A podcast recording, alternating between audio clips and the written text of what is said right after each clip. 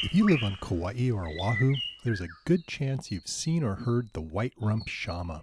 They measure about 10 inches from the tip of their bill to the end of their very long tail and really stand out both in their plumage and in their song. The males have a beautiful glossy black back, chestnut orange chest, white rump, and a particularly long black and white tail that flicks up and down when agitated.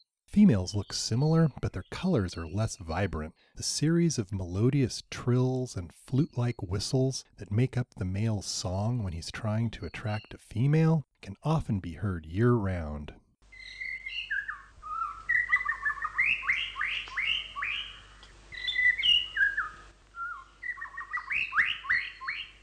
The beauty of these songs is one of the reasons white rump shama are declining in much of their native habitat across Southeast Asia.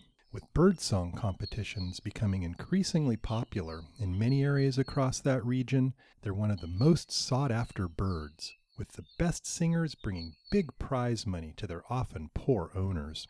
White rump shama were introduced to Kauai in 1931 Oahu in 1940, and they've recently been reported and seem to be increasing on both Molokai and Maui.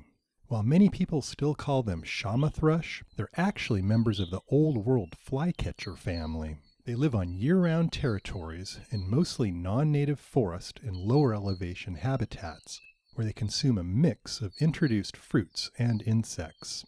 They do sometimes make it into our native forests, where they likely spread a variety of weeds and compete for resources with some of our much rarer native birds. For Hawaii Public Radio, this is Patrick Hart from the UH Hilo Department of Biology.